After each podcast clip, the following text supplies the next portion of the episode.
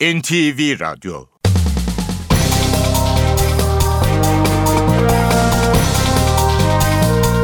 İşe Giderken İyi sabahlar ben Öykü Özdoğan. Saatler 7'yi gösteriyor. İşe giderken de saat 9'a kadar Türkiye ve dünyadaki son gelişmeleri aktaracağız. Öne çıkan başlıklarla.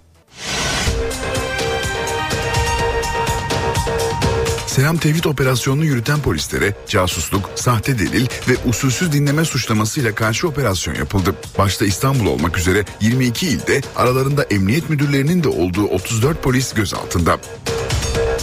Diyarbakır'da LPG yüklü tanker kontrolden çıkıp devrildi ve patladı. Alevler yoldan geçen iki yolcu otobüsü ve bir otomobile de sıçradı. Görgü tanıklarının cehennemi gördük dediği patlamada araçlar küle döndü, 70'in üzerinde yaralı var. Şanlıurfa'nın Suriye sınırında görev yapan askerlere kaçakçı oldukları tahmin edilen bir grup tarafından ateş açıldı. Çatışmada bir asker şehit oldu, iki asker de yaralandı. Başbakan Erdoğan, Orta Doğu'daki çatışmalara ilişkin Washington'a tepkisini ifade etti. Obama ile de bu nedenle görüşmediğini söyledi. Ben başkan yardımcısı Joe Biden'la görüşüyorum. Obama'yı aramasını Cumhurbaşkanımızdan istedim dedim. Gazze'de ölen Filistinlilerin sayısı 550'yi aştı. Türkiye Gazze'de yaşanan katliam için 3 günlük ulusal yas ilan etti. Bugünden itibaren geçerli olacak yaz süresince bayraklar yarıya indirilecek. Başbakan köşke çıkarsa Cumhurbaşkanı Gül ayrı parti kurar mı? Erdoğan tahriklere kapılıp böyle bir yanlışa düşülürse ülke kaybeder uyarısı yaptı. Cumhurbaşkanı adayı Ekmelettin İhsanoğlu, Birleşmiş Milletler'de gerçekleri tespit etme komisyonu kurulmasını ve Gazze için harekete geçmesini önerdi. Yabancı özel okulların taban puanları açıklandı. Adaylar puanı tutan tüm okullara ön kayıt yaptırabilecek. İşe Giderken gazetelerin gündemi.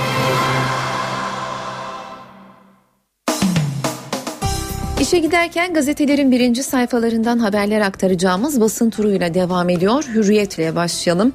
Manşetinde vur, öldür, dans et başlığını kullanıyor Hürriyet. Bu sahne dünyadan tepki bu sahneye dünyadan tepki yağdı diyerek sosyal medyada paylaşılan fotoğrafı kullanmış. Aşırı sağcı İsraillilerin Gazze'ye büyük acılar yaşatan askerleriyle kutlama dansı yapması tepkilere neden oldu. İsrail'in pazar günü 72 kişiyi öldürdüğü Şicaiye katliamının yankıları devam ederken Fransız haber ajansı AFP aşırı sağcı İsrailliler ve askerlerin bir askeri alanda dans ederken çekilen görüntülerini yayınladı. İsraillilerin katliamın yaşandığı saatlerde dans etmeleri sosyal medyada büyük büyük tepkilere neden olurken görüntüler için İsrail ordusundan açıklama yapılmadı diyor. Ve Gazze için 3 günlük milli yaz başlığı göze çarpıyor. Hemen yanında hükümet sözcüsü Bülent Arınç açıkladı. Gazze için 3 günlük yaz kararı alınmıştır. Hemen altında Başbakan Erdoğan'ın fotoğrafı göze çarpıyor. Başbakan'a forma getirdi diyor başlık. Cüneyt Çakır Başbakan'a yönetti, yönettiği Brezilya-Meksika maçının formasını hediye etti. Çakır çıkışta gazetecilere Başbakanımızın övgüsünü almak bizim için gurur verici, güzel ve keyifli sohbetti bizim için denmiş. Devam edelim Milliyet gazetesiyle manşetinde aynı isim olmalı başlığına yer veriyor Milliyet. Erdoğan güçlü başbakan olması için güçlü parti genel başkanlığı da kendisinde olmalı. Başbakan ve başkan ayrı olursa verimli çalışma yapmak imkansız olur. Ekmel Bey daha şimdiden doğruyu konuşmuyor. Yok Kudüs nişanıymış, yıldızıymış, Sayın Abbas bile bunlara gülüyor diyerek Başbakan Erdoğan'ın açıklamalarından alıntı yapmış Milliyet gazetesi. Ölü sayısının 541'e ulaştığı Gazze'de ölümcül oklar sivil halka dehşet saçıyor diyor sürmanşetindeki haberinde Milliyet. Küçük ok kabusu diyor alt başlıkta. Küçük ok ya da ölümcül ok olarak bilinen 4 santimlik sivri uçlu bu silahlardan bir tank mermisinde 5000-8000 tane bulunuyor. Mermi patladığında oklar 300 metreye yayılıyor. 2008'deki operasyonda da kullanılan oklar savaş hukukuna göre yasak değil ama yerleşim birimlerinde asla kullanılmaması yapılması gerek diyerek ayrıntılandırılmış Milliyet'in sürmanşetindeki haber. Kaçakçı ateşiyle bir asker şehit başlıklı haberle devam edelim. Şanlıurfa'nın Ceylanpınar ilçesine bağlı Suriye sınırında bulunan Altınköy'ü yakınlarında dün saat 22 sıralarında güvenlik güçleri bir grup kaçakçı ile karşılaştı. Askerlerin dur ihtarına kaçakçılar ateşle karşılık verince çatışma çıktı. Bir süre devam eden çatışmada ilk belirlemelere göre bir asker şehit oldu, iki asker de yaralandı. Baydemir ve Türk devrede deniyor. Hakkari ile ilgili haberinde Milliyet'in sokağa çıkma yasağına kadar varan aşiret çatışması nedeniyle Hakkari diken üstünde bir kişinin öldüğü 6 kişinin yaralandığı olayların bitmesi ve Ertuşi ile Pinyanişi aşiretlerinin barıştırılması için Kürt siyasi hareketi de devrede Ahmet Türk, Osman Baydemir ve Hatip Dicle kente gidip aşiret liderleriyle görüşecek. Zaman gazetesi var sırada manşetinde Başbakan Erdoğan'ın fotoğrafına yer veriyor zaman darbe mahkemesi itirafı diyor başlığında. 3 ay önce hizmete operasyon için altyapı hazırladıklarını açıklayan Başbakan yeni bir itirafta bulundu. Söz konusu soruşturmaların suç ceza hakimliklerince yürütüleceğini söyledi. Hukukçular tepkili çünkü bu yöntem Yassıada ve İstiklal Mahkemeleri yargısını geri getirecek. Sabah gazetesi var sırada sürmanşette Başbakan Erdoğan'ın fotoğrafı yer bulmuş. Köşke çıkarsam erken seçim yok başlığını kullanıyor sabah bu haberi için. Cumhurbaşkanı adayı ve Başbakan Erdoğan çünkü bir yıl içinde gerçekleştirilecek 3 seçim mali istikrara ve güven ortamına zarar verir. Paralelin son darbe girişimi ise manşetteki haberin başlığı sözde selam örgütü soruşturmasının hedefi hükümetti. 17-25 Aralık operasyonundan sonra selam örgütü bahane edilerek hükümete yönelik üçüncü bir darbe planı hazırlandığı ortaya çıktı deniyor sabahın manşet haberinin ayrıntısında. Türkiye Gazze için 3 günlük yas ilan etti diyor sabah yine. Bugün tüm gazetelerin birinci sayfasında yer bulan haber için hastaneler hedef, evler toplu mezar diyor bir başka haberinde. Son bilanço 573 kişi öldü, 1100 ev yıkıldı. Gözü dönmüş İsrail hastaneyi bile vurdu. Evlerin enkazından cesetler fışkırıyor. Yeni Şafak'la devam ediyoruz. Katile taziye başlığına yer veriyor Yeni Şafak. Fransa, Amerika ve Almanya Gazze'de 600'e yakın kişiyi katleden İsrail'i korumaya aldı. İngiltere Başbakanı Cameron ise suç ortaklığını bir adım ileriye taşıdı. Netanyahu'yu arayan Cameron, işgal sırasında ölen İsrail askerleri için başsağlığı diledi deniyor. Yeni Şafak'ın manşet haberinin ayrıntısında. Hemen yanında Başbakan Erdoğan'ın fotoğrafı göze çarpıyor. Başbakan da terleyecek diyor başlık. Başbakanın AK Parti'nin de genel başkanı olacağını ifade eden Erdoğan o da koşacak ben de koşacağım o da terleyecek ben de dedi denmiş. Hatay mitingi dönüşü uçakta gazetecilere değerlendirmelerde bulunan Erdoğan paralel yapıyla mücadeleyi yeni başbakanla birlikte yürüteceklerini söyledi deniyor Yeni Şafak'ın haberinin ayrıntısında. Binlerce ev vuruldu başlığını kullanıyor Gazze olayları olayları için ve İsrail'e ağır darbe 45 ölü başlığı göze çarpıyor hemen yanında. Türkiye'de 3 günlük yaz İsrail'le görüşmeler durdu deniyor. Yeni Şafak'ın bir diğer haberinin başlığında. Askere kaçakçı kurşunu bir şehit başlıklı haberin ayrıntısı ise şöyle. Şanlıurfa Ceylanpınar'da sınırı geçmek isteyen bir grup kaçakçı askerin dur ihtarına ateşle karşılık verdi. Suriye tarafından kurşun yağdıran kaçakçılar bir askeri şehit etti, iki askeri de yaraladı. Star gazetesi ise dünya İsrail'den nefret ediyor başlığına yer veriyor birinci sayfasında masum kanıyla beslenen İsrail'e dur demek için dünya sokaklarda yeryüzünde vicdanı olan herkes katile nefretini haykırırken İsrail birkaç rejimi himayesiyle katliamı sürdürüyor. Kumsalda top oynayan, beşiğinde uyuyan çocukları çivili ve fosfor bombasıyla katleden İsrail öfke yağıyor. Amerika, İngiltere, Japonya, Sırbistan, Meksika, İspanya ve pek çok ülkede ayaklanan yürekli insanlar Filistin için özgürlük, soykırımı durdurun diyerek İsrail zulmüne destek veren ülkeleri protesto etti. Türkiye ise Filistin için 3 gün yaz ilan etti deniyor alt başlığında Star'ın manşet haberinin. Hükümet devam edecek erken seçim yok başlıklı haberin ayrıntısı ise şöyle. Cumhurbaşkanı adayı Erdoğan Erken seçim tartışmalarına son noktayı koydu. Cumhurbaşkanlığı görevini aldığım takdirde genel başkan vekili yetkiyi alır. Oturmuş bir hükümet var. Bir yıl içinde yerel seçim, sonra cumhurbaşkanlığı seçimi, bir de erken seçim yapmak ülkenin zararına Türkiye 2015'te seçime gitmeli. Haber Türkiye bakalım. Katliam dansı başlığını kullanıyor. Yine tüm gazetelerin birinci sayfasında İsrail askerlerin dans ederken çekilen fotoğrafını yer vererek Gazze'de ölü sayısı 600'e yaklaştı. Hastane bile bombalandı. Bazı İsraililer kutlama yaptı diyor. Bayram haftası tatil yok başlığını kullanmış hemen yan basınında yer alan haberinde Habertürk, hükümet önümüzdeki hafta iki iş gününü tatil kabul etmedi. Böylece Ramazan bayramı tatili 3 gün sürecek köprü ve otoyollar bedava. Son olarak Cumhuriyet gazetesine bakalım. Alevilerden red başlığı göze çarpıyor manşetinde Cumhuriyet'in seçim öncesi Başbakan Erdoğan'ın iftar sofrasında boy göstermediler. Cumhurbaşkanı adayı Başbakan Erdoğan bazı Alevi kanaat önderleriyle dün akşam düzenlenen iftarda bir araya geldi. İftara önde gelen Alevi örgütlerinin temsilcileri katılmadı. Alevi Bektaşi Federasyonu Başkanı Fevzi Gümüş, AK Parti'nin 12 yıllık iktidarında Aleviler lehine ciddi tek bir adım bile atılmadığını belirtti. Gazze'de ölümden kaçış yok başlığını kullanıyor Cumhuriyet. Şecaiye'ye bomba yağdıran İsrail dün de hastaneleri vurdu diyerek ayrıntılandırıyor haberi ve sınırda bir asker şehit. Şanlıurfa'nın Suriye sınırındaki Ceylanpınar ilçesinde Suriye tarafından açılan ateş sonucu bir asker şehit oldu deniyor bu haberin de ayrıntısında. Saat 7.17 ben Öykü Özdoğan işe giderken de günün öne çıkan gelişmelerini aktarmayı sürdürüyoruz. İstanbul'da sabaha karşı aralarında emniyet amiri ve polislerin de olduğu bildirilen şüphelilere yönelik operasyon başlatıldı. Gözaltındaki polisler Haseki Eğitim ve Araştırma Hastanesi'ne sağlık kontrolüne sevk edildi. Ayrıntıları NTV muhabiri Baran Bila'dan alıyoruz.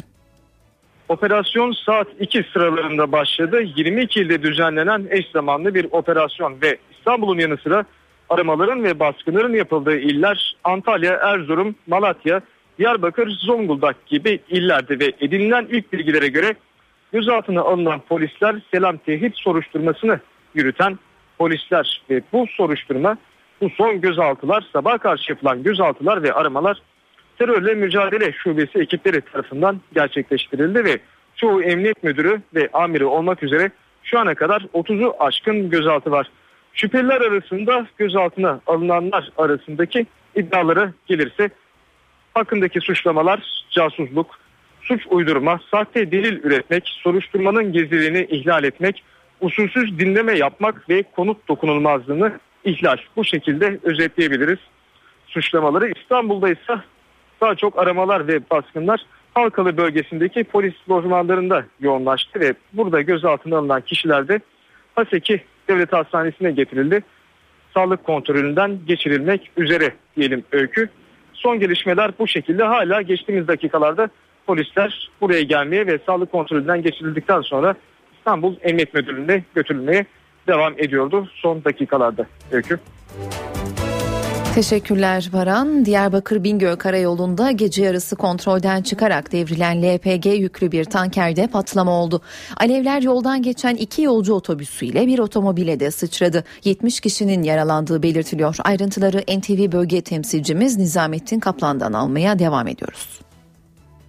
Evet, e, olay yerinde gerçekten e, faciayı andıran görüntüler var. Gece karanlığında burası saat 12 sıralarında bir hayli aydınlanmıştı patlamanın etkisiyle. Alev topları adeta gökyüzünü kaplamıştı, lice semalarını kaplamıştı. Olay nasıl gelişti biraz ondan söz edelim.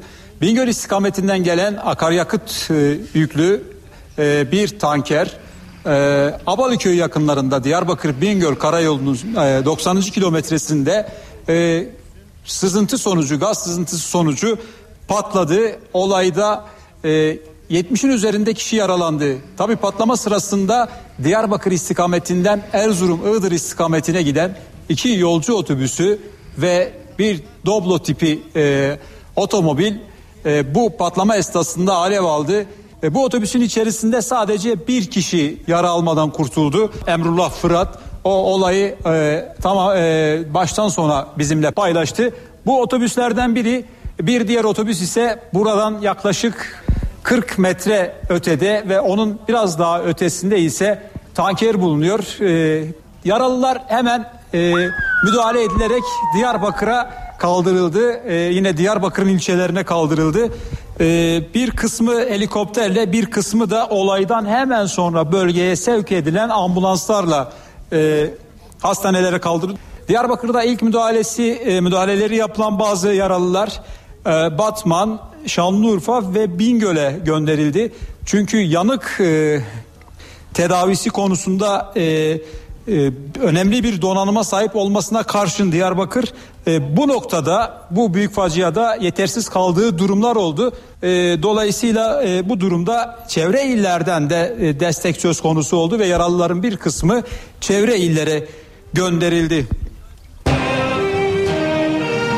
NTV Radyo İsrail'in Gazze şeridine yönelik saldırılarında hayatını kaybeden Filistinlilerin sayısı 550'yi aştı. İsrail ordusu dün Gazze'deki El Aksa hastanesinde tank ateşiyle vurdu. Bu arada Hamas ise çatışmalarda 45 İsrail askerini öldürdüğünü duyurdu. İsrail'e göre bu rakam 25. Türkiye Gazze'de yaşanan katliam için 3 gün ulusal yas ilan etti. Bu sabahtan itibaren geçerli olacak yaz süresince bayraklar yarıya indirilecek.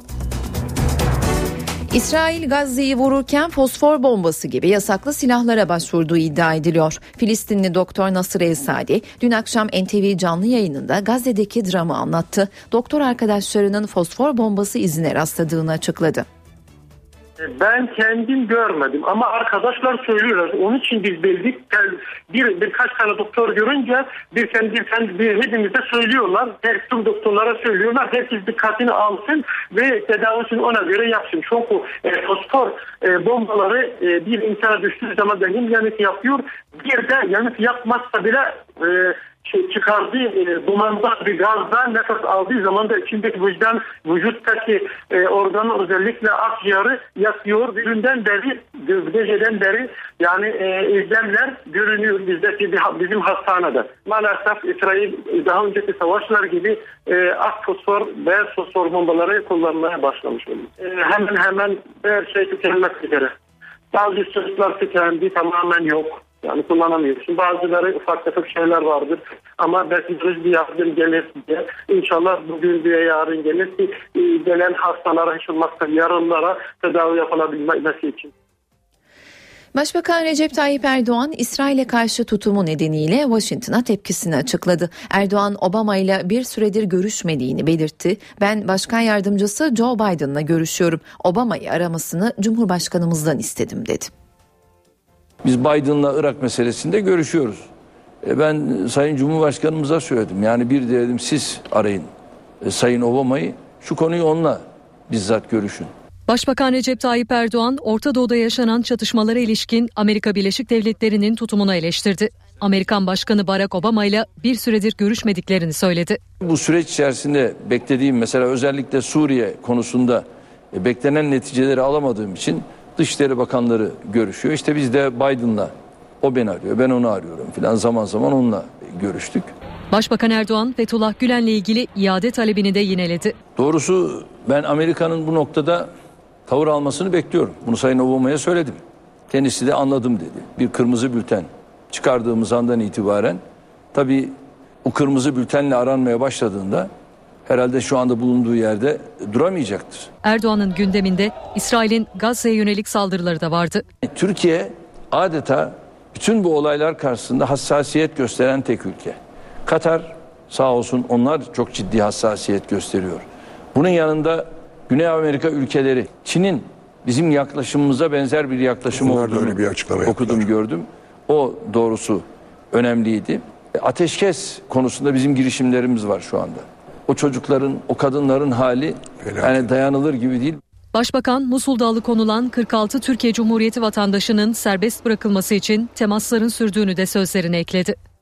Başbakan köşke çıkarsa Cumhurbaşkanı Gül ayrı parti kurar mı? Bu yöndeki iddialar geçen hafta köşkten yapılan açıklamayla yalanlanmıştı. Başbakan bu konuda ilk kez konuştu. Tahriklere kapılıp böyle bir yanlışa düşülürse ülke kaybeder uyarısı yaptı. Başbakan ATV A Haber ortak yayınında Cumhurbaşkanlığı seçimine ilişkin önemli mesajlar verdi. Ben hep şu tehlikeden korkuyorum. Yani insan olarak hepimiz nefis taşıyoruz. Yani Allah muhafaza böyle bir yanlışın içerisine düşülebilir ki bu çok büyük tehlike olur. Bundan parti de kaybeder, ülke de kaybeder. Başbakan Recep Tayyip Erdoğan, Cumhurbaşkanı Abdullah Gül ayrı parti kurar mı sorusuna bu yanıtı verdi. Cumhurbaşkanı siyasete dönmek isterse kapımız açık mesajı verdi. Yani Cumhurbaşkanımızın siyasete geri dönme gibi bir arzusunun olması halinde e, bunu AK Parti içerisinde kimse niye dönüyorsun demez, dönme demez. Başbakan Erdoğan köşke çıkarsa sonrasında nasıl bir süreç işleyeceğine ilişkin de bilgi verdi. Başbakan kim olur sorusuna ise net bir yanıt vermedi. Erken genel seçimi ise desteklemediğini söyledi. 28'ine kadar devam eder bu süreç. Ben artık parti genel başkanlığından düşüyorum. Doğru. Eğer başbakan aynı zamanda genel başkan olursa o başbakan güçlüdür. Kafamızda yani oluşturduğumuz ki... alternatiflerden bir tanesini yine istişarelerimizde yapacağız.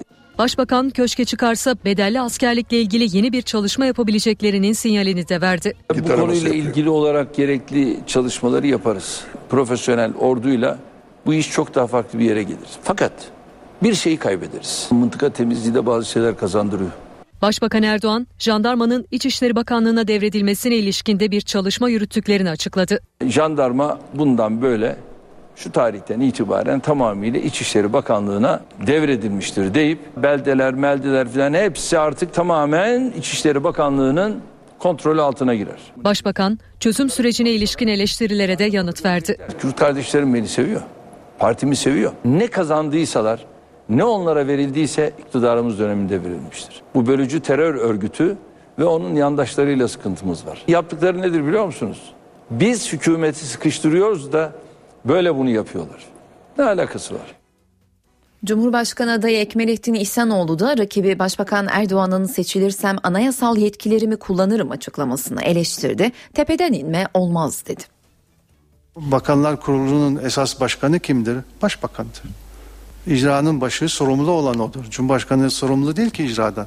Cumhurbaşkanı adayı Ekmelettin İhsanoğlu, Cumhurbaşkanının yetkilerinin anayasada çerçevesinin çizildiğini söyledi. Rakibi Başbakan Recep Tayyip Erdoğan eleştirdi. Elbette Bakanlar Kurulu'nu başkanlık eder ama ne zaman? Olağanüstü hallerde.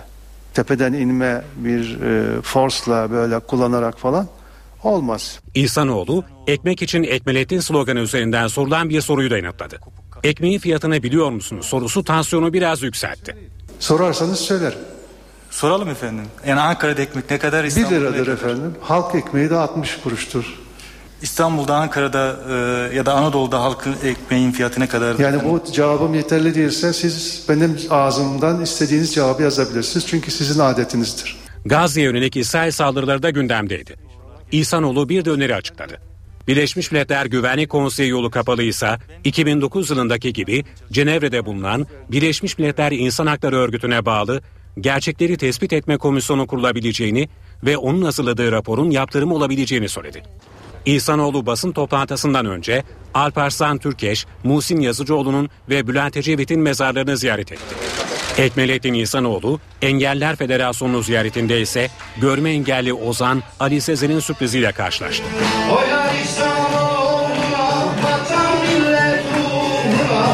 İnşallah bu sazını Çankaya'da çalacaksın.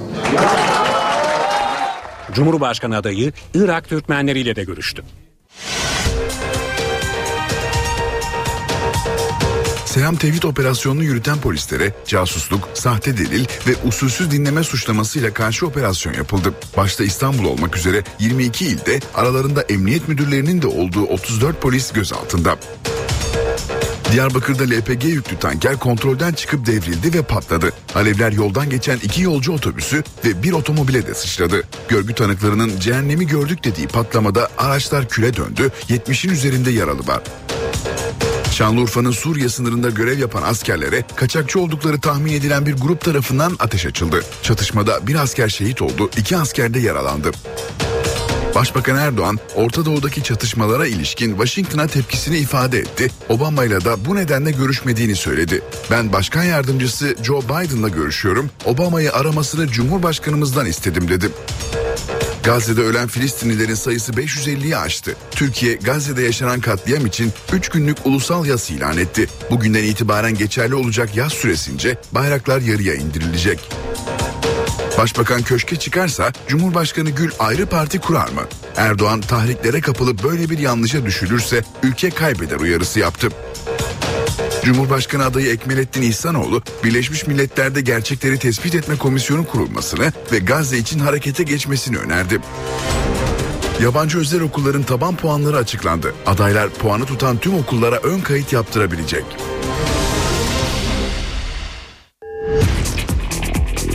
Spor haberleri başlıyor.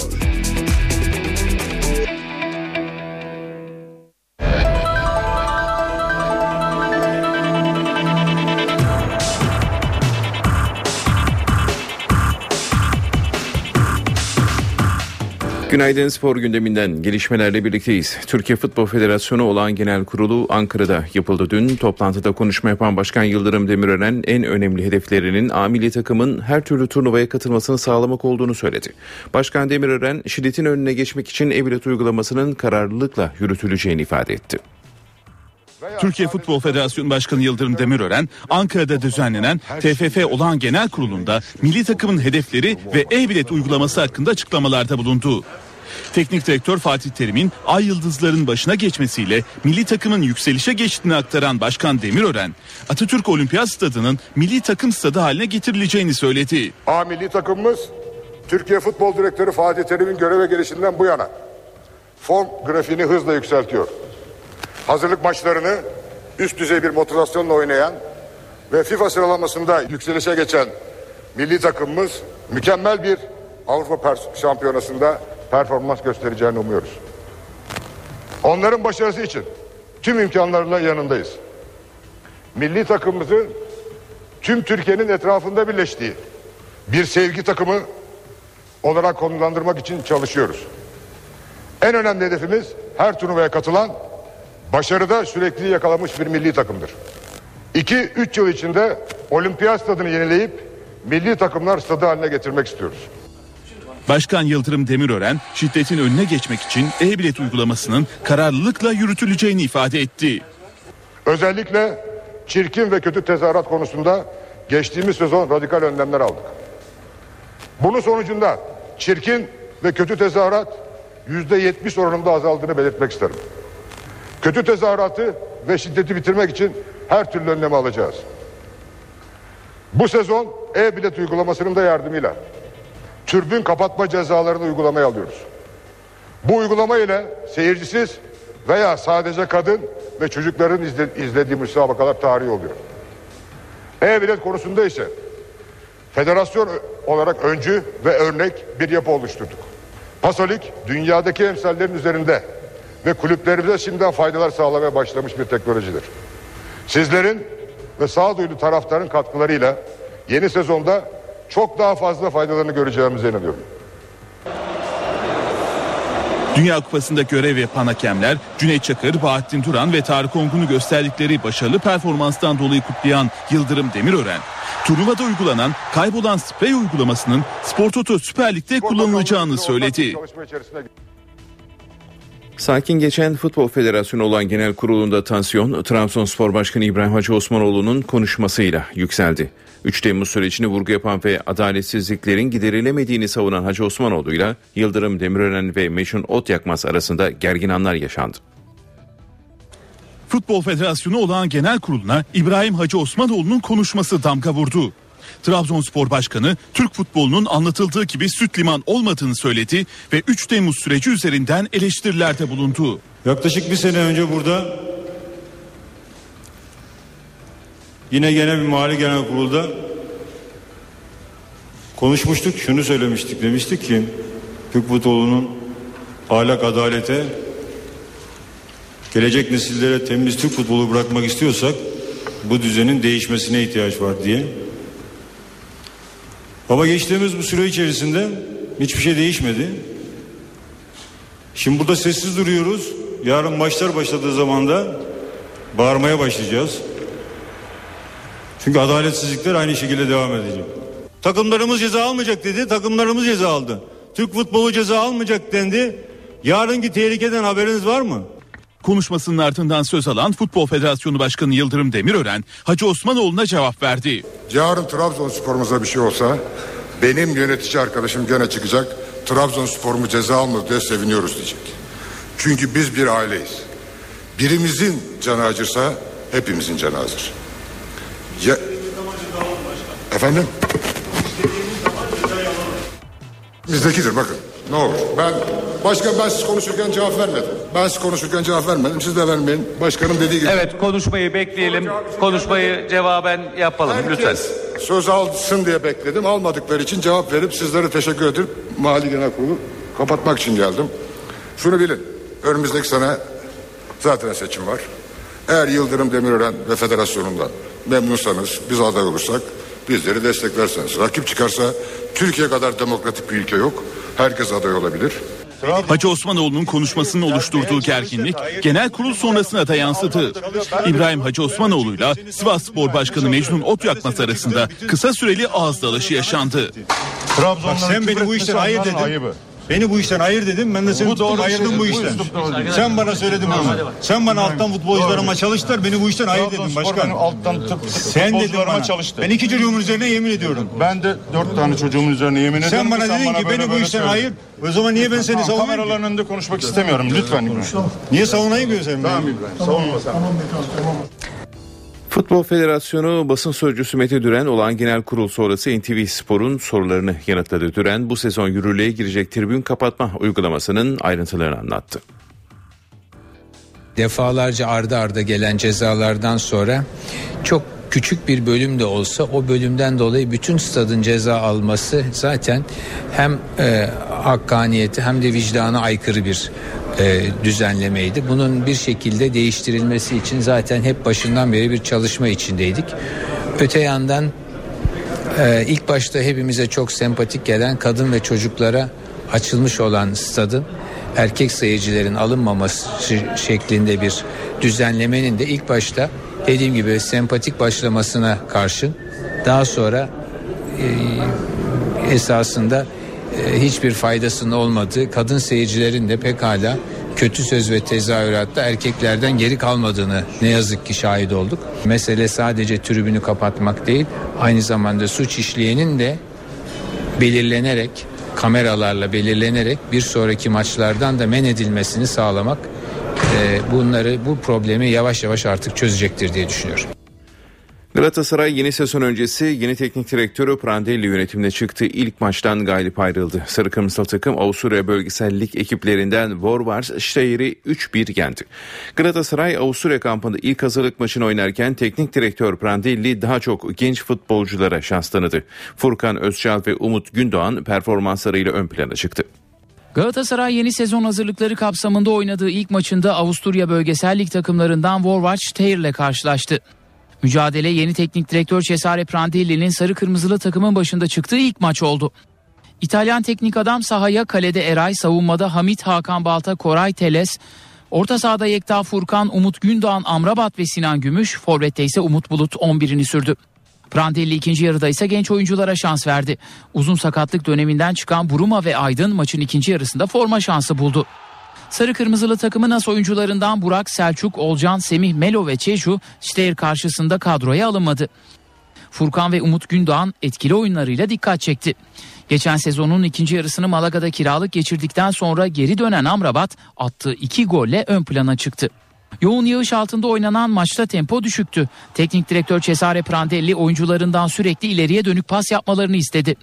İtalyan teknik adam geriye doğru pas yapan oyuncularını da uyardı. Bu arada Maradona'ya benzeyen bir kişi maç öncesi taraftarlardan büyük ilgi gördü. Karşılaşmanın başlama vuruşunu da Maradona'ya benzeyen kişi yaptı. Galatasaray ikinci hazırlık maçında yarın Avusturya Bundesliga ekiplerinden Rapid Wien ile Viyana'da karşı karşıya gelecek. Beşiktaş İngiltere kampında oynadığı 3. hazırlık maçını farklı kazandı. Siyah beyazlar yerel lig takımlarından Hereford United'ı 6-0 mağlup etti. Siyah beyazlı takımın antrenmanlarını yaptığı sahada oynanan karşılaşmada Beşiktaş 11. dakikada Cenk Tosun'la gol perdesini açtı. Siyah beyazların yeni transferi 15. dakikada farkı ikiye çıkardı. İlk yarıya damgasını vuran Cenk Tosun 22. dakikada attığı golle hat-trick yaptı. 62. dakikada Mustafa Pekdemek skoru 4-0 yaptıktan sonra 84'te İsmail Köybaşı sahneye çıktı. Deneyimli oyuncu 84. dakikada attığı golle siyah beyazlar 5 farklı üstünlüğü yakaladı. Mustafa Pektemek'in 87. dakikada attığı golle Beşiktaş sahadan 6-0 galip ayrıldı. Fenerbahçeli Bekir İrtegün Topuk Yaylası'ndaki kampta basın mensuplarının sorularını yanıtladı. Bekir kampın çok yararlı geçtiğini belirtti. Her şey çok güzel gidiyor bizim adımıza. Ee, zaten oturmuş, arkadaşları çok iyi olan, e, birbirini çok iyi tanıyan bir ekibiz. Seneyi de çok güzel kapatmıştık. Ee, hepsini toplarsak çok mutlu, çok verimli bir kamp dönemi yaşıyoruz diyebilirim ben. Dördüncü yıldızı ben yani herkes kadar çok istiyorum belki daha fazla. Bu dördüncü yıldızı takarken yapabildiğim kadar verimi katmak için takımıma mücadele etmek istiyorum. Sahada olmak istiyorum. Bunun için de elimden gelen en iyisini burada yapmaya çalışıyorum formayı kapmak için. Daha hazırız. Sanki daha böyle takım olmayı becerebilmiş bir insan topluluğuyuz. E, Türk oyuncularımızın kalitesi ortada. E, özgüvenimiz yüksek. E, bunların hepsini topladığımızda artılarımızın daha fazla olduğunu rahatlıkla söyleyebilirim. Teknik direktör geldi Galatasaray'ın başına. E, sıkıntılı bir süreç yaşıyorlar gibi gözüküyor. E, Beşiktaş'ın yeni transferleri var. Ben bu senenin geçen seneden daha zor olacağını düşünüyorum. Başlangıcın çok önemli olduğunu düşünüyorum. Eğer biz 6-7 haftayı benim tahminlerim şu anda iyi geçersek yolumuzun çok açık olduğunu düşünüyorum. Bu haberimize spor bültenimizi tamamlıyoruz. İyi günler diliyoruz. NTV Radyo Saatler 8'i gösteriyor. Ben Öykü Özdoğan. İşe giderken de hava durumunu aktaracağız ama öncesinde günün öne çıkan başlıklarını hatırlayalım. Selam Tevhid operasyonunu yürüten polislere casusluk, sahte delil ve usulsüz dinleme suçlamasıyla karşı operasyon yapıldı. Başta İstanbul olmak üzere 22 ilde aralarında emniyet müdürlerinin de olduğu 34 polis gözaltında. Diyarbakır'da LPG yüklü tanker kontrolden çıkıp devrildi ve patladı. Alevler yoldan geçen iki yolcu otobüsü ve bir otomobile de sıçradı. Görgü tanıklarının cehennemi gördük dediği patlamada araçlar küle döndü, 70'in üzerinde yaralı var. Şanlıurfa'nın Suriye sınırında görev yapan askerlere kaçakçı oldukları tahmin edilen bir grup tarafından ateş açıldı. Çatışmada bir asker şehit oldu, iki asker de yaralandı. Başbakan Erdoğan, Orta Doğu'daki çatışmalara ilişkin Washington'a tepkisini ifade etti. Obama ile de bu nedenle görüşmediğini söyledi. Ben başkan yardımcısı Joe Biden'la görüşüyorum. Obama'yı aramasını Cumhurbaşkanımızdan istedim dedi. Gazze'de ölen Filistinlilerin sayısı 550'yi aştı. Türkiye Gazze'de yaşanan katliam için 3 günlük ulusal yas ilan etti. Bugünden itibaren geçerli olacak yaz süresince bayraklar yarıya indirilecek. Başbakan köşke çıkarsa Cumhurbaşkanı Gül ayrı parti kurar mı? Erdoğan tahriklere kapılıp böyle bir yanlışa düşülürse ülke kaybeder uyarısı yaptı. Cumhurbaşkanı adayı Ekmelettin İhsanoğlu, Birleşmiş Milletler'de gerçekleri tespit etme komisyonu kurulmasını ve Gazze için harekete geçmesini önerdi.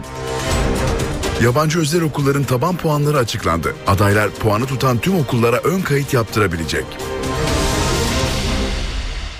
Son hava tahminlerini aktarmak üzere NTV Meteoroloji Editörü Gökhan Abur stüdyomuzda. Günaydın Gökhan Abur. Günaydın. Yağışlar etkisini kaybetti. Sıcaklıklar da yükseliyor. Nasıl bir hava bekliyor yurt genelinde bizleri? Evet sıcaklıklar yükseliyor. Batı bölgelerde hava oldukça bunaltıcı olacak. Çünkü rüzgarlar da oldukça zayıf. Nem oranı yüksek. Akdeniz'de nem azaldı kuzeyli rüzgarlardan dolayı 35 ile 36 hatta yer 38 dereceye çıkacak sıcaklıklar var. O kısa süreli yağışlar dün akşamda yine Hatay ve civarında dün e, su baskınlarına sebep oldu. Şu anda Bartın'da yağış aralıklara devam ediyordu sabah erken saatlerde. E, Bartın'da biliyorsun su baskını olmuştu. Hı hı. Yağışlar biraz daha doğuya çekildi. Şu an itibariyle Van ve civarında yağış var.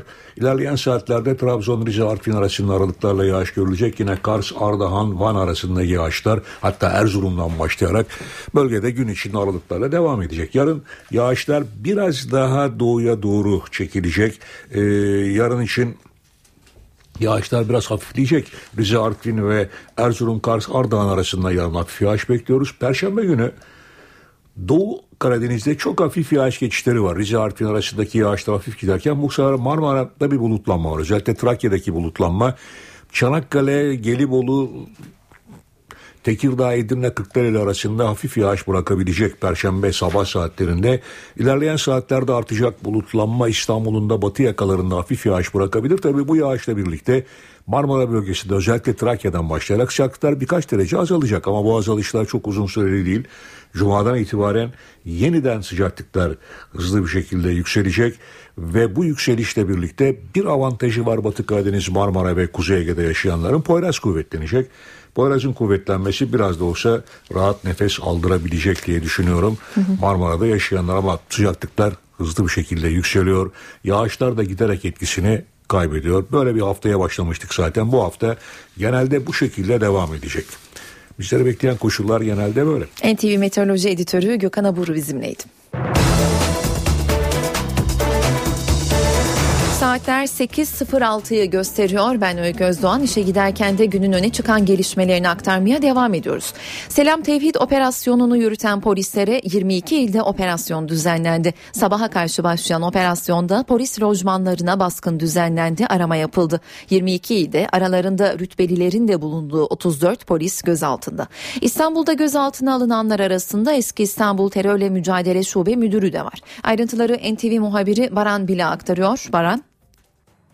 Operasyon saat 2 sıralarında başladı. 22 ilde düzenlenen eş zamanlı bir operasyon ve İstanbul'un yanı sıra aramaların ve baskınların yapıldığı iller Antalya, Erzurum, Malatya, Diyarbakır, Zonguldak gibi illerde ve edinilen ilk bilgilere göre gözaltına alınan polisler selam tehdit soruşturmasını yürüten polisler ve bu soruşturma bu son gözaltılar sabah karşı yapılan gözaltılar ve aramalar terörle mücadele şubesi ekipleri tarafından gerçekleştirildi ve çoğu emniyet müdürü ve amiri olmak üzere şu ana kadar 30'u aşkın gözaltı var.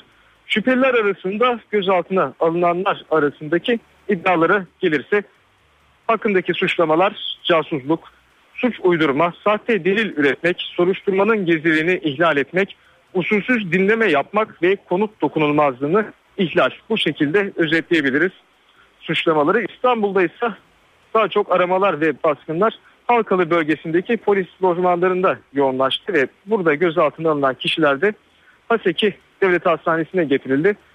Sağlık kontrolünden geçirilmek üzere diyelim öykü. Son gelişmeler bu şekilde hala geçtiğimiz dakikalarda polisler buraya gelmeye ve sağlık kontrolünden geçirildikten sonra İstanbul Emniyet Müdürlüğü'ne götürülmeye devam ediyordu son dakikalarda öykü. Teşekkürler Baran. NTV muhabiri Baran bile aktardı. Diyarbakır'da sabaha karşı meydana gelen tanker faciasında son duruma bakalım şimdi. LPG yüklü tanker karayolunda devrildi, patlayarak yanmaya başladı. Alevler yoldan geçen yolcu otobüsü ve otomobilleri de sıçradı. Otobüsün şoförü kapıları açıp yolcuları hemen çıkardı. Yine de 70 yaralı var. Bazılarının durumu ağır. Otobüs tamamen yandı. Diğer yanda ise itfaiye ekipleri tankerdeki gazı suyla boşaltmaya çalışıyor. Ayrıntıları ve son durumu olay yerinde bulunan NTV bölge temsilcisi Nizamettin Kaplan aktarıyor. Evet e, olay yerinde gerçekten e, faciayı andıran görüntüler var. Gece karanlığında burası saat 12 sıralarında bir hayli aydınlanmıştı patlamanın etkisiyle. Alev topları adeta gökyüzünü kaplamıştı, lice semalarını kaplamıştı. Olay nasıl gelişti biraz ondan söz edelim. Bingöl istikametinden gelen akaryakıt e, yüklü e, bir tanker e, Abalıköy yakınlarında Diyarbakır Bingöl karayolunun e, 90. kilometresinde e, sızıntı sonucu gaz sızıntısı sonucu patladı. Olayda e, 70'in üzerinde kişi yaralandı. Tabi patlama sırasında Diyarbakır istikametinden Erzurum Iğdır istikametine giden iki yolcu otobüsü ve bir Doblo tipi e, otomobil e, bu patlama esnasında alev aldı. E, bu otobüsün içerisinde sadece bir kişi yara almadan kurtuldu. Emrullah Fırat o olayı e, tamam e, baştan sona bizimle paylaştı. Bu otobüslerden biri bir diğer otobüs ise buradan yaklaşık 40 metre ötede ve onun biraz daha ötesinde ise tanker bulunuyor. E, yaralılar hemen e, müdahale edilerek Diyarbakır'a kaldırıldı. E, yine Diyarbakır'ın ilçelerine kaldırıldı. E, bir kısmı helikopterle bir kısmı da olaydan hemen sonra bölgeye sevk edilen ambulanslarla e, hastanelere kaldırıldı. Diyarbakır'da ilk müdahalesi e, müdahaleleri yapılan bazı yaralılar e, Batman, Şanlıurfa ve Bingöl'e gönderildi. Çünkü yanık e, tedavisi konusunda e, e, önemli bir donanıma sahip olmasına karşın Diyarbakır e, bu noktada bu büyük faciada yetersiz kaldığı durumlar oldu. E, dolayısıyla e, bu durumda çevre illerden de e, destek söz konusu oldu ve yaralıların bir kısmı çevre illere gönderildi. NTV Radyo Ve Gazze'de kara harekatının 5. gününe girildi. İsrail hastaneler dahil her yeri vuruyor. Ölenlerin sayısı 550'yi aştı. Gazze'de insani dram her geçen saat derinleşiyor. İsrail genç, yaşlı, kadın, çocuk demeden hedef alıyor. İsrail'in saldırılarında çok sayıda sivil can veriyor. Gazze sokakları ise harabeye dönmüş durumda. Bombardıman aralıksız sürerken yerle bir olan binaların enkazında canlı aranıyor. Uluslararası toplumsa Gazze için ateşkes arayışını sürdürüyor. Katar'ın ardından Mısır'a geçen Birleşmiş Milletler Genel Sekreteri Ban Ki-moon, Mısır Dışişleri Bakanı ile bir araya geldi. Görüşmenin ardından Mısır'a ulaşan Amerikan Dışişleri Bakanı John Kerry de Genel Sekreter Ban Ki-moon'la görüştü. Öncelikle Amerika Birleşik Devletleri olarak Gazze'ye 47 milyon dolarlık insani yardım yaptığımızı duyurmak isterim. Bu arada da bölge için ateşkes arayışlarımız sürecek. Ayrıca Amerikan Dışişleri Bakanlığı vatandaşlarını İsrail, Gazze ve Batı Şeria'ya gitmeme konusunda uyardı. Kerry'nin darbenin ardından göreve gelen Cumhurbaşkanı Abdülfettah El-Sisi, Mısır Dışişleri Bakanı Samih Şukri, Arap Birliği Genel Sekreteri Nebil El Arabi ile görüşmesi bekleniyor. İsrail'in Gazze'yi vururken fosfor bombası gibi yasaklı silahlara başvurduğu iddia ediliyor. Filistinli doktor Nasır El-Sadi dün akşam NTV canlı yayınında Gazze'deki dramı anlattı. Doktor arkadaşlarının fosfor bombası izine rastladığını açıkladı. Ben kendim görmedim ama arkadaşlar söylüyorlar. Onun için biz bildik. Bir birkaç tane doktor görünce bir sen bir hepimize söylüyorlar. Her tüm doktorlara söylüyorlar. Herkes dikkatini alsın ve tedavisini ona göre yapsın. Çünkü e, fosfor e, bombaları e, bir insana düştüğü zaman da yanıt yapıyor.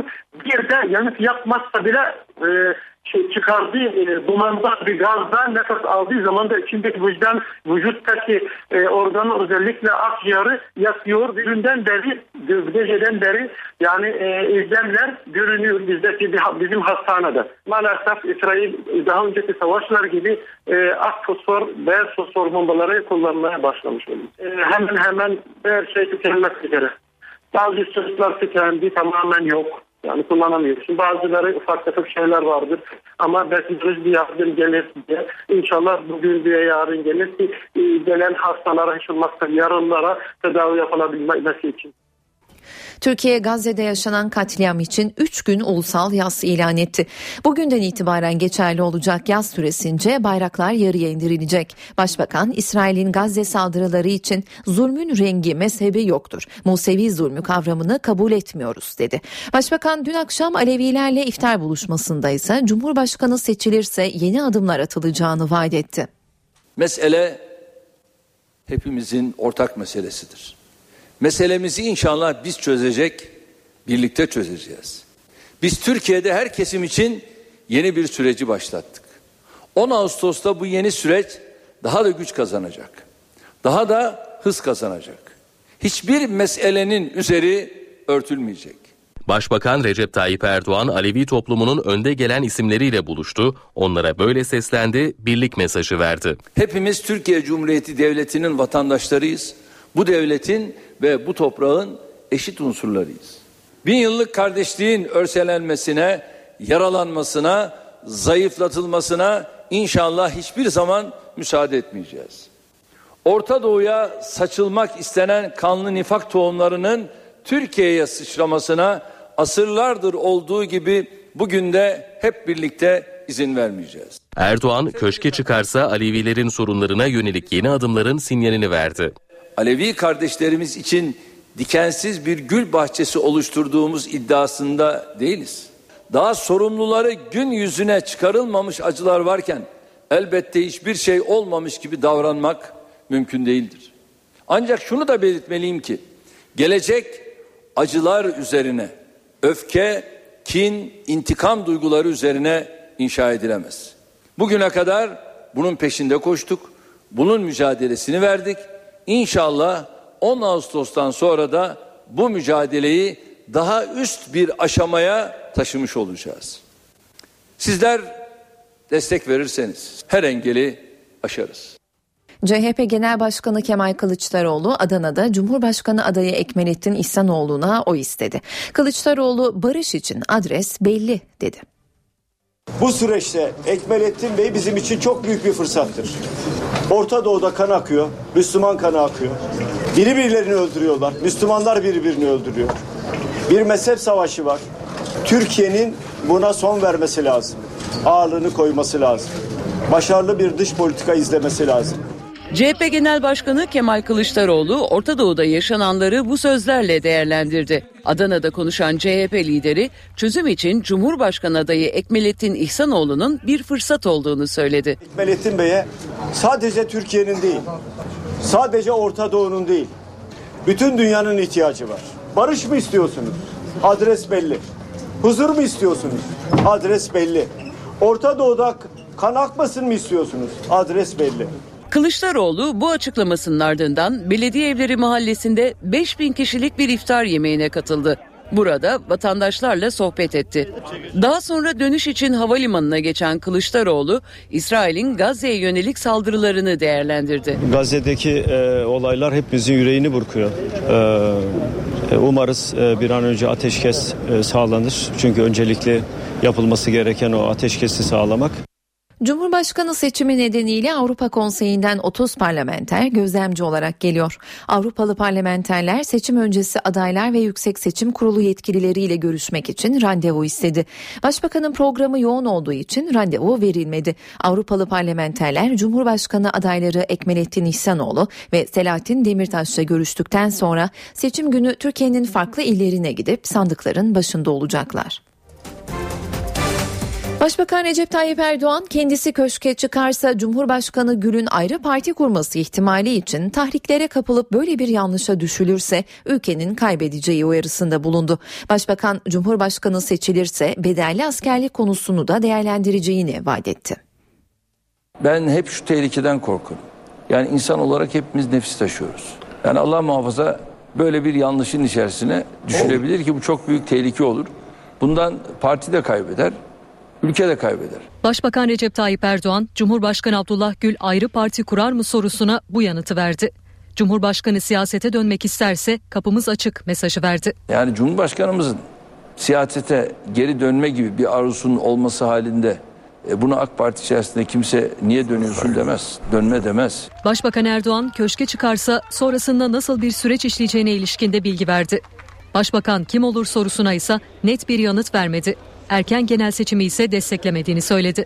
28'ine kadar devam eder bu süreç. Ben artık parti genel başkanlığından düşüyorum. Eğer başbakan aynı zamanda genel başkan olursa o başbakan güçlüdür. Kafamızda Yani diyelim ki- oluşturduğumuz alternatiflerden bir tanesini yine istişarelerimizde yapacağız. Başbakan köşke çıkarsa bedelli askerlikle ilgili yeni bir çalışma yapabileceklerinin sinyalini de verdi. Bu konuyla ilgili olarak gerekli çalışmaları yaparız. Profesyonel orduyla bu iş çok daha farklı bir yere gelir. Fakat bir şeyi kaybederiz. Mıntıka temizliği de bazı şeyler kazandırıyor. Başbakan Erdoğan, jandarmanın İçişleri Bakanlığı'na devredilmesine ilişkinde bir çalışma yürüttüklerini açıkladı. Jandarma bundan böyle şu tarihten itibaren tamamıyla İçişleri Bakanlığı'na devredilmiştir deyip beldeler, meldeler falan hepsi artık tamamen İçişleri Bakanlığı'nın kontrolü altına girer. Başbakan, çözüm sürecine ilişkin eleştirilere de yanıt verdi. Kürt kardeşlerim beni seviyor. Partimi seviyor. Ne kazandıysalar, ne onlara verildiyse iktidarımız döneminde verilmiştir. Bu bölücü terör örgütü ve onun yandaşlarıyla sıkıntımız var. Yaptıkları nedir biliyor musunuz? Biz hükümeti sıkıştırıyoruz da böyle bunu yapıyorlar. Ne alakası var? Cumhurbaşkanı adayı Ekmelettin İhsanoğlu da rakibi Başbakan Erdoğan'ın seçilirsem anayasal yetkilerimi kullanırım açıklamasını eleştirdi. Tepeden inme olmaz dedi. Bakanlar Kurulu'nun esas başkanı kimdir? Başbakandır. İcranın başı sorumlu olan odur. Cumhurbaşkanı sorumlu değil ki icradan. Cumhurbaşkanı adayı Ekmelettin İhsanoğlu, Cumhurbaşkanının yetkilerinin anayasada çerçevesinin çizildiğini söyledi. Rakibi Başbakan Recep Tayyip Erdoğan eleştirdi. Elbette Bakanlar Kurulu'nu başkanlık eder ama ne zaman? Olağanüstü hallerde. Tepeden inme bir e, force'la böyle kullanarak falan olmaz. İhsanoğlu, ekmek için Ekmelettin sloganı üzerinden sorulan bir soruyu da yanıtladı. Ekmeğin fiyatını biliyor musunuz sorusu tansiyonu biraz yükseltti. Sorarsanız söylerim.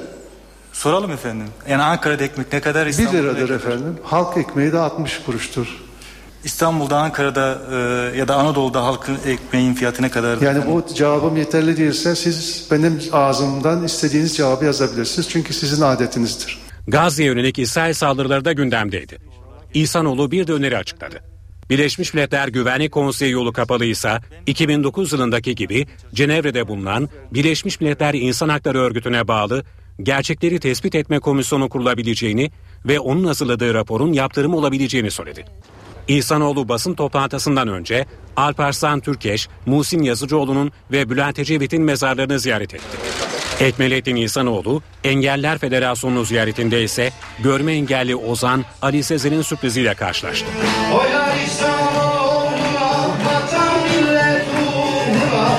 İnşallah bu sazını Çankaya'da çalacaksın. Cumhurbaşkanı adayı Irak Türkmenleriyle de görüştü.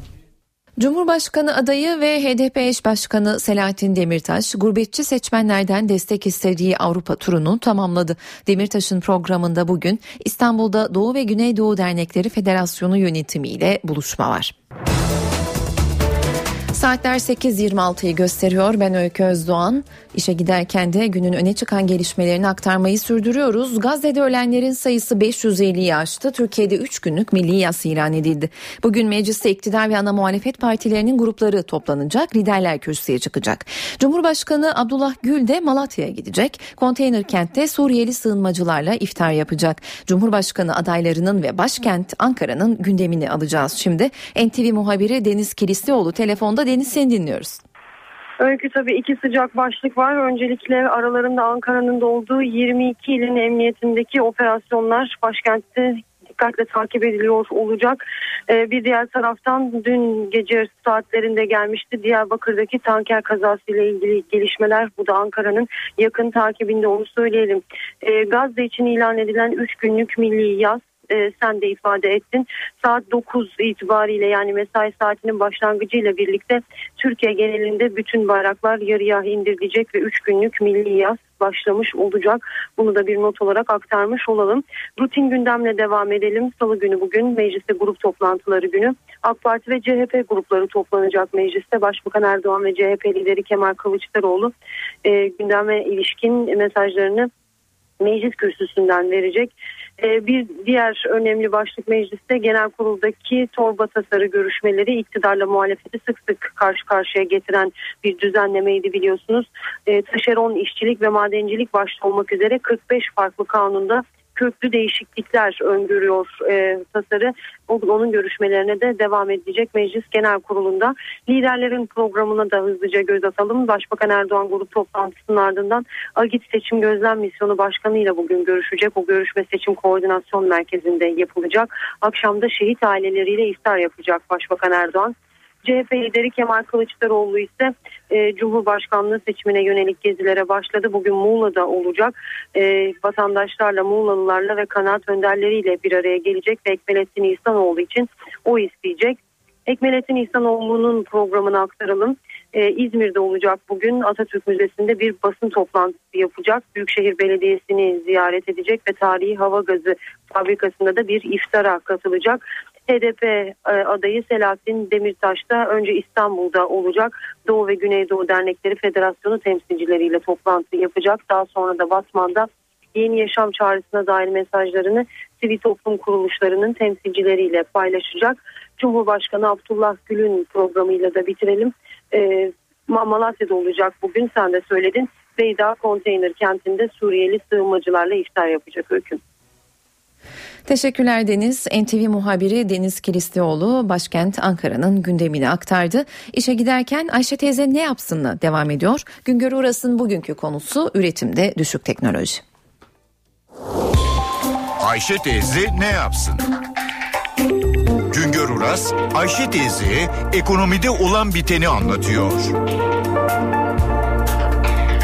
Merhaba sayın dinleyenler, merhaba Ayşe Hanım teyze, merhaba Ali Reza Bey amca. Üretmek çok önemli. Üretim olacak ki insanların işi olsun, geliri olsun. Ancak üretimin bir talebi olan üretim olması gerekiyor. İki, üretimin gelir yaratacak tür üretim olması gerekiyor. Ekonomide arz ve talep önemli olduğundan herkesin ürettiğini üretmek, talebi olmayan malı üretmek işe yaramıyor. Üretimin talebi olabilmesi için farklı olması gerekiyor. Üretilen malın üretene ve ekonomiye yarar sağlayabilmesi için de katma değerinin yüksek olması gerekiyor. Günümüzde ürünler genellikle yüksek teknolojili ürünler orta yüksek teknolojili ürünler, orta düşük teknolojili ürünler ve düşük teknolojili ürünler olmak üzere dört gruba ayrılıyor. Önemli olan yüksek ve orta yüksek teknolojili ürünleri üretebilmek. Çünkü düşük ve orta düşük teknoloji ürünleri herkes üretiyor. Özellikle sanayileşmeye yeni başlayan emeğin ucuz olduğu ülkeler üretime bu düşük teknolojili ürünlerle başlıyor. 2013 yılı belirlemelerine göre Türkiye'nin en büyük 500 sanayi kuruluşu listesinde yer alan imalat sanayi kuruluşlarında yaratılan katma değerin sadece yüzde 2,6'sı yüksek teknolojiye dayalı üretime dayanıyor. 2012 yılında bu oran yüzde 2,8 iken 2013 yılında yüzde 2,6'ya geriledi. Artacak yerde geriledi.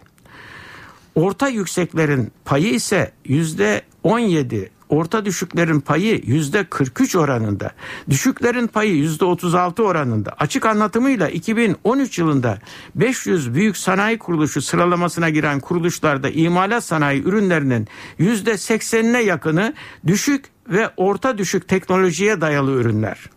Üretimde yüksek teknoloji ürünlerinin payı düşük olunca ihraç ürünlerimiz de genelde düşük ve orta düşük teknolojiye dayalı ürünler oluyor. İhracatta imalat sanayi ürünlerinin toplam ihracattaki payı yüzde 93 dolayında yani çok yüksek. Ne var ki ihraç edilen imalat sanayi ürünlerinin sadece yüzde 3,3'ü yüksek teknolojiye dayalı ürünler. Halbuki ithalatta ithal edilen imalat sanayi ürünlerinde yüksek teknolojiye dayalı ürünlerin payı yüzde 14 oranında düşük teknolojili ucuz mal ihraç ederek yüksek teknolojili pahalı mal ithalatından kurtulmamız gerekiyor. Bir başka söyleşide birlikte olmak ümidiyle şen ve esen kalın sayın dinleyenler. Güngör Uras'a sormak istediklerinizi ntvradio.ntv.com.tr adresine yazabilirsiniz. İşe giderken ekonomi bülteniyle devam ediyor. Para ve sermaye piyasalarından son verileri aktaracağız. BIST 100 endeksi dün günlük bazda 44 puan azalışla %0,05 değer kaybetti ve 82.270 puandan kapandı. Serbest piyasada dolar 2.11.80, euro 2.86.50 liradan satıldı. Euro dolar paritesi 1.35, dolar yen paritesi 101 seviyelerindeydi. Uluslararası piyasalarda altının onsu 1312 dolardan satılırken iç piyasada Cumhuriyet Altını 586, çeyrek altın 156 liradan alıcı buldu. Brent tipi ham petrolün varil fiyatı ise 107 dolardı.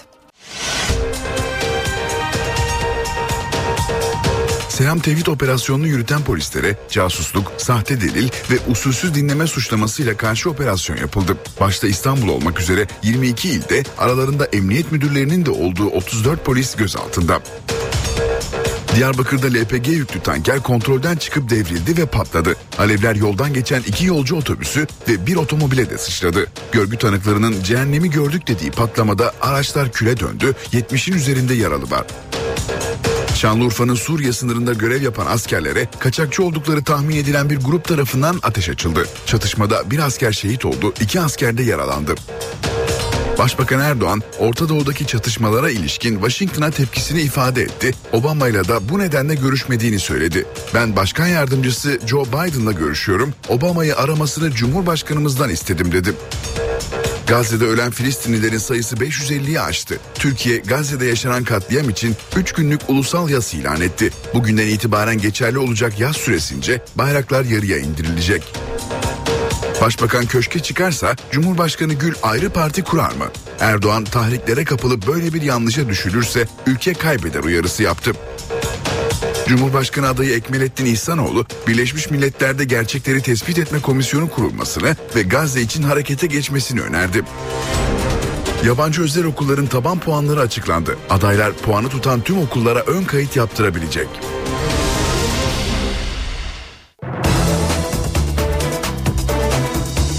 Saatler 8.44'ü gösteriyor. İşe giderken de günün öne çıkan gelişmelerini aktarmayı sürdürüyoruz. Şanlıurfa'nın Suriye sınırında görev yapan askerlere dün akşam kaçakçı oldukları tahmin edilen bir grup tarafından ateş açıldı.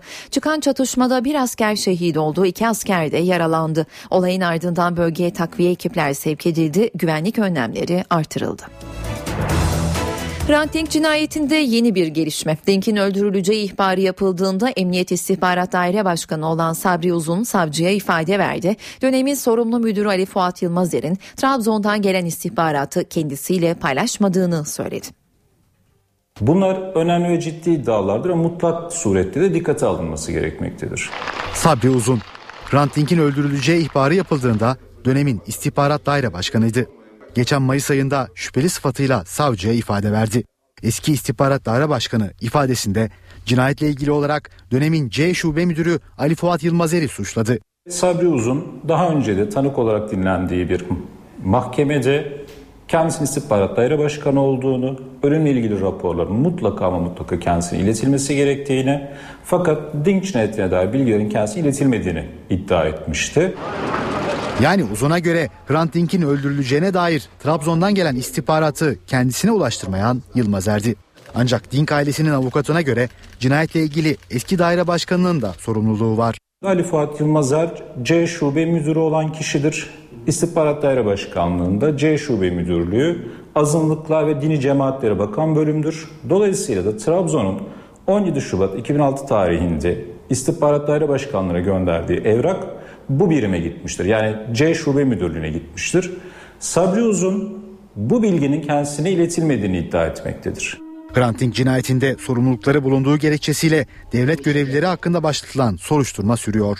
Anayasa Mahkemesi de geçen hafta Hrant Dink davasında etkin soruşturma yapılmadığı gerekçesiyle hak ihlaline hükmetti. Hakkari'de aşiret kavgası nedeniyle pazar günü ilan edilen sokağa çıkma yasağı sona erdi. Hakkari Valiliği kentteki huzur ve asayiş ortamının sağlanmasıyla yasağın dün gece saat 23 itibariyle kaldırıldığını duyurdu. Hakkari'de cuma günü iki aşiret arasında başlayan ve 3 gün süren olaylarda bir kişi hayatını kaybetmiş, 5 kişi de yaralanmıştı. Şiddetli sağanak sonucu Hatay'da sele kapılan iki kişiden biri kurtarıldı. Gözden kaybolan bir kişinin cesedi ise derede bulundu. Zonguldak'ta da suyun yükselmesi sonucu akıntıya kapılan bir kişi hayatını kaybetti. Bartın'da ise 3 saat süren sağanak yağış duvarı yıktı. Bir kişi altında kalarak can verdi.